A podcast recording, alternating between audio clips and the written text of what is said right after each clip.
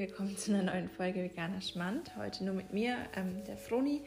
Und ich würde heute gerne mich mit dem Thema ähm, Fleischkonsum und Welthunger auseinandersetzen, also wie da der Zusammenhang besteht und da eben ein paar Aspekte beleuchten und ähm, nennen, die ich so ähm, in Eigenrecherche gefunden habe und die ich, wie ich finde, sehr wichtig sind, um ähm, ja, um einfach Einblicke dafür zu bekommen, was unser Fleischkonsum auf der Erde anrichtet im Bezug auf den Welthunger, der ja immer, immer stärker wird. Und es sind wohl rund 870 Millionen Menschen derzeit, die an Unterernährung oder Hunger leiden. Und das wird zum Großteil auf eine ungerechte Verteilung von Nahrungsmitteln zurückgeführt, aber eben auch auf den ressourcenverschwendeten Umgang mit ähm, Nahrungsmitteln in den Industrie- und Schwellenländern.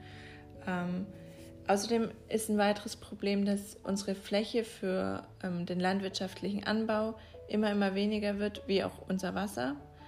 Ähm, unsere Meeresspiegel sind auf einem ziemlich geringen Niveau, wenn man die letzten Jahre betrachtet, ist das immer ein weiteres Absinken. Und ähm, das weitere Problem ist einfach, dass auch unsere Weltbevölkerung viel, viel mehr zuwächst. Und ähm, dadurch wird natürlich dieser Spalt zwischen fehlendem Land und Wasser noch viel größer. Ähm, ja. Und um alle Menschen wirklich ausnahmslos gut versorgen zu können, dass sie satt und gesund sein können, dafür bräuchte es 70 Prozent mehr produzierte Nahrung. Das kann natürlich nicht einfach so umgesetzt werden und deswegen ähm, ist eben ein Ansatzpunkt, dass in Industrieländern das Konsumverhalten geändert wird und dort eben dann auch vor allem auf den Fleischkonsum einzugehen, ähm, da dort der Verbrauch pro Kopf bei einem extrem hohen ähm, bei einer extrem hohen Zahl liegt. Also wir sind so bei 82 Kilogramm Fleisch pro Kopf und ähm, das ist viel, viel höher ähm, als der Wert in Entwicklungsländern beispielsweise, um, wo wir so ungefähr von 31 Kilogramm sprechen können. Naja, aber ähm, das ist halt vor allem problematisch, weil die Produktion von Fleisch in direkter Konkurrenz zur globalen Ernährungssicherung steht. Also mm, in der Massentierhaltung wird der Großteil der Tiere mit Mais, Soja, Getreide ähm, gefüttert. Und das sind alles Nahrungsmittel, die wir selber als Menschen auch ähm, zu uns nehmen könnten, um so quasi die Menschen satt zu machen. Aber da die ähm, Nahrung den Tieren gegeben wird, wird auf, wenn man jetzt den Blick auf den Welthunger richtet, also in irgendeiner Weise verschwendet. In dem Fall natürlich nicht, weil da, da bekommen die Tiere das Futter. Das heißt, das Problem ist nicht, also das Problem können wir jetzt nicht auf die Tiere schieben, sondern auf den Menschen, der diese Tiere hält, damit er so viel Fleisch haben kann und dadurch ähm, Ressourcen bezieht, um diese Tiere großzuziehen in einem möglichst schnellen Zeitraum. Ähm, und ja, da merkt man auch einfach diese Beschleunigung von unserer Gesellschaft, diese extreme Schnelllebigkeit und diese große Effizienz, mit der immer wieder gearbeitet wird, nur um schnelles Produkt zu bekommen, ohne die Folgen irgendwie zu beachten. Weil würden wir, wie gesagt, einfach diese Nahrungsmittel für die Tiere ähm, so verwenden, dass sie ähm, für den Menschen verzehrfertig sind, verzehrbar sind, dann hätten wir eine viel geringere Anzahl an Welthungernden. Und ich finde die Vorstellung ziemlich ähm, absurd, dass das so trotzdem noch weiterläuft. Und ich weiß nicht, wie lange das noch gut gehen kann, aber ähm, ich, ja, ich, ich finde es immer wieder irgendwie so erschreckend, ähm, wie egozentrisch da sich der Mensch in den Mittelpunkt stellt, da er ähm, versucht sich einfach irgendwie so die, die Macht aus allem herauszuholen. Und ähm, ja, ein weiterer Punkt ist ja, also nur um das nochmal so mit einzuwerfen, die Tiere, die wandeln ja nur einen Teil von dem Futter in Fleisch um. Also es ist ja kein Eins zu eins geben. Also dass, dass mir die Tiere genauso viel zurückgeben, wie sie verzehren. Das ist ja nicht der Fall und ähm, dadurch, dadurch geht halt ein großer Teil von Nahrung flöten, um das mal so zu sagen. Ähm, ja, genau. Ein weiteres Problem, das wir halt haben durch die Fleischproduktion, ist auch ähm, einfach die, der hohe Ressourcenaufwand, den wir benötigen, um tierische Produkte herzustellen. Und der Ressourcenbedarf für die Tierproduktion von Industrieländern ähm, geht immer auf Kosten von weniger entwickelten Ländern. Und das heißt, wir nutzen quasi diese weniger entwickelten Länder aus dafür, dass wir ähm, die Nahrung haben, die wir möchten in, zu diesem Zeitpunkt, dass wir quasi diese dauerhafte Verfügbarkeit haben, ähm, die einfach eigentlich nicht möglich wäre. Sie ist nur möglich dadurch, dass andere dafür einstecken müssen, da unsere da die Nahrungsmittel für die Tiere nicht alle in Deutschland produziert werden können, beispielsweise, ähm, wenn ich jetzt mal auf Deutschland den Blick wende. Ähm, und also dafür, dafür nutzen wir quasi die Entwicklungsländer aus und dafür zerstören wir wieder Ökosysteme, die extrem wichtig sind für uns als Menschen, für uns als, Le als Lebende, ähm, weil wir zum Beispiel den Regenwald dadurch zerstören, der ja super wichtig ist dafür, dass, dass, unsere, dass, die, dass wir eine Balance in unserem Ökosystem haben, das, die ja eh schon die ganze Zeit im Wanken ist und bei der es irgendwie auch keine Hoffnung mehr zu scheinen gibt, weil es keinen Stopp gibt dessen. Es wird immer weiter gemacht und ähm, so, ja, werden halt ähm, kleine Bauern beispielsweise, die dort noch indigen leben, in indigenen Völkern, vertrieben, weil, ja, weil sie einfach nicht den Stellenwert haben, ähm, dort noch weiter leben zu dürfen, wobei es ihr Lebensraum ist. Aber sie haben halt einfach nicht die Macht, sich dagegen zu wehren. Das heißt, wir haben ja auch einfach nicht nur ein großes globales Problem, es ist halt auch ein Problem der Ethnie, beziehungsweise dessen, wie ethisch ich in die Welt gehe oder was für moralische Vorstellungen ich habe und wie eben wie egozentrisch dieses ganze System ist. Ähm, ja, das finde ich echt erschreckend.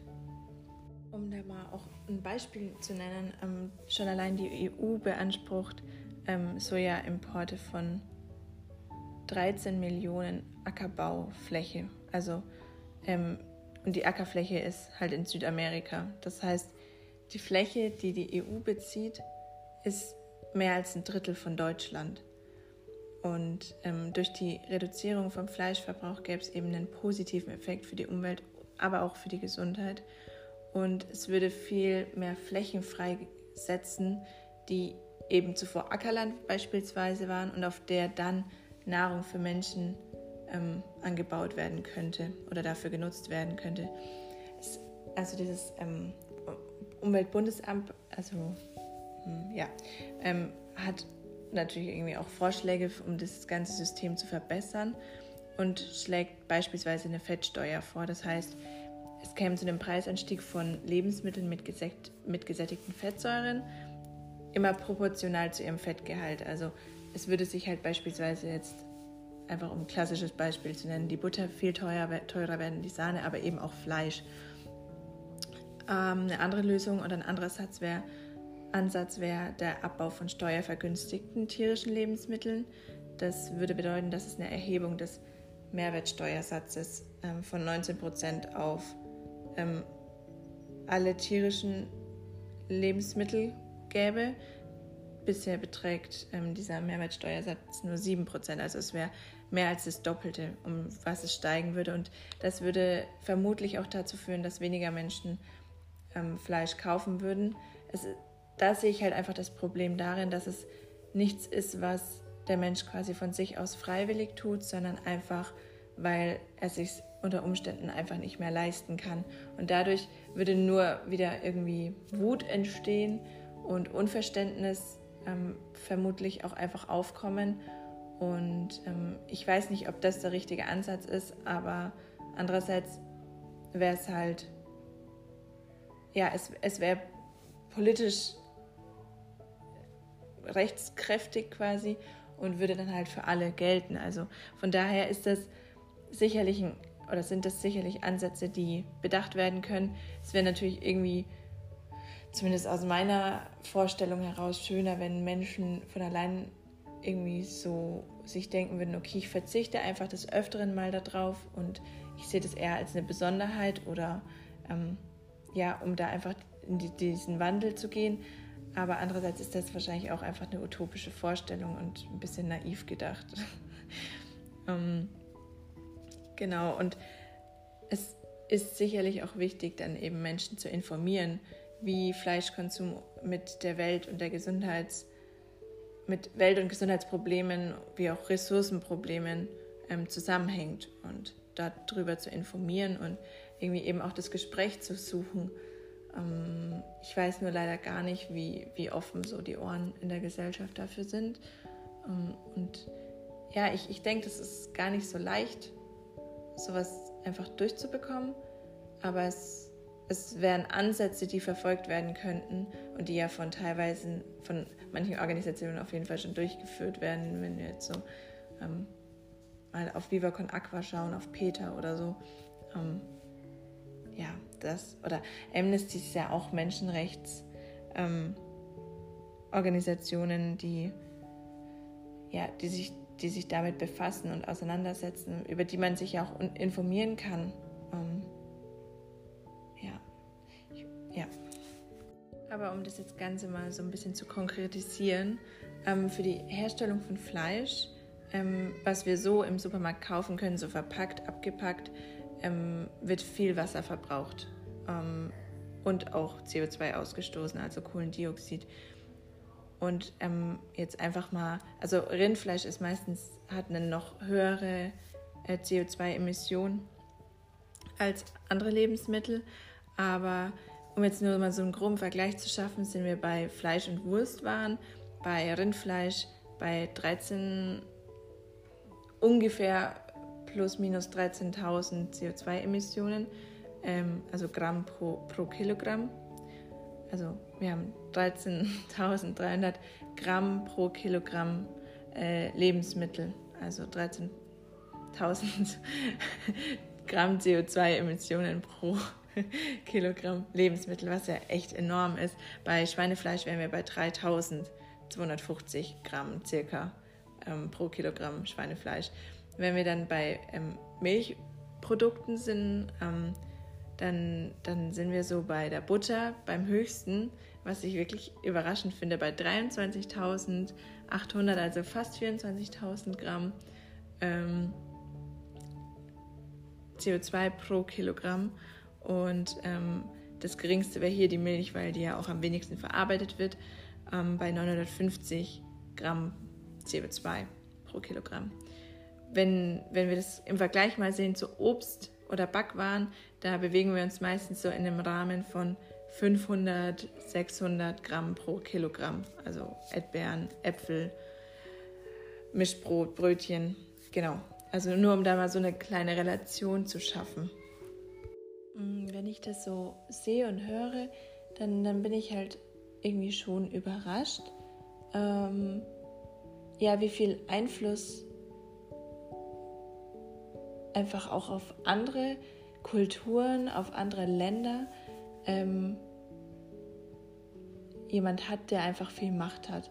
Und ich, ich ja, ich finde das Erschreckendste einfach, dass, dass es sich alles, also es ist alles sehr, sehr auf die EU zentriert. Also die EU hat immer oder hat die Ressourcen zur Verfügung stehend, aber nur dadurch, dass sie sie jemand anderem nicht unbedingt wegnehmen, aber ähm, dazu, dafür sorgen, dass sie sie bekommen und dadurch dann kleine Bauern dort ähm, zugrunde gehen, auch weil wir ähm, Reste von Fleisch, die wir selbst nicht mehr, die, die bei uns nicht so gern gegessen werden, ähm, weil es wird ja häufig nie das ganze ähm, Fleisch, wie wir auch in der letzten Folge mit Tim und Vincent hatten, nie das ganze Fleisch verarbeitet. Also nie das ganze Tier, meine ich.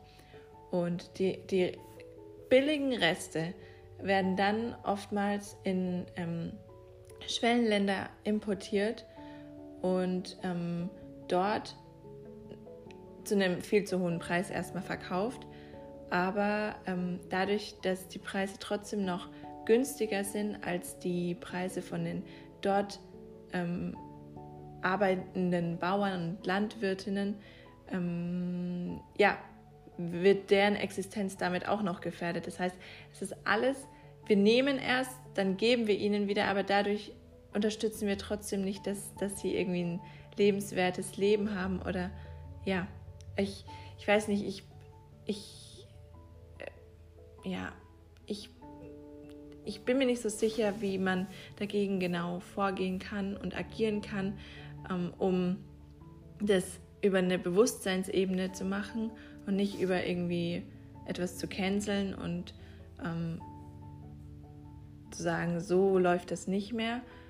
Aber es gibt genug Punkte, denke ich, wo man ansetzen könnte, ja, wo,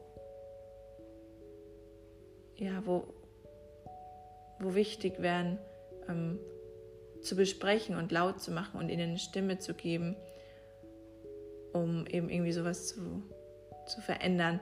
Das waren jetzt eigentlich auch erstmal nur so ein paar Denkanstöße und es war sehr, sehr ähm, thematisch und stringent vorgegangen. Ähm, ich, ich hoffe, das war okay. Es war jetzt quasi erstmal so, ja, was, was mich daran so ähm, interessiert bzw. fasziniert, in einem sehr ähm, negativen Weg. Aber ja, ich, ich denke, es, es ist auf jeden Fall Verbesserungsbedarf da und es kann was verbessert werden. Aber der Weg ist mir noch sehr unklar, ähm, bis auf die Kommunikation und eventuell dann eben Gesetze. Ja, genauso ähm, wie mit, mit Plastik beispielsweise. Da wurden ja auch ähm, Verbote quasi eingesetzt oder es wurde verteuert, damit ähm, man sich zweimal vielleicht überlegt, ob man eine Plastiktüte mitnimmt oder nicht. Genau. Ähm, ja, das war es jetzt aber auch erstmal so viel zu mir. Ich hoffe, es war einigermaßen verständlich und ähm, es konnte gut gefolgt werden. Ich würde mich freuen, falls ähm, das nicht der Fall war, dass ich darüber informiert werde. Ähm, und ansonsten hoffe ich, dass ihr noch einen schönen Tag habt und ich freue mich, wenn wir uns das nächste Mal hören. Bis dann.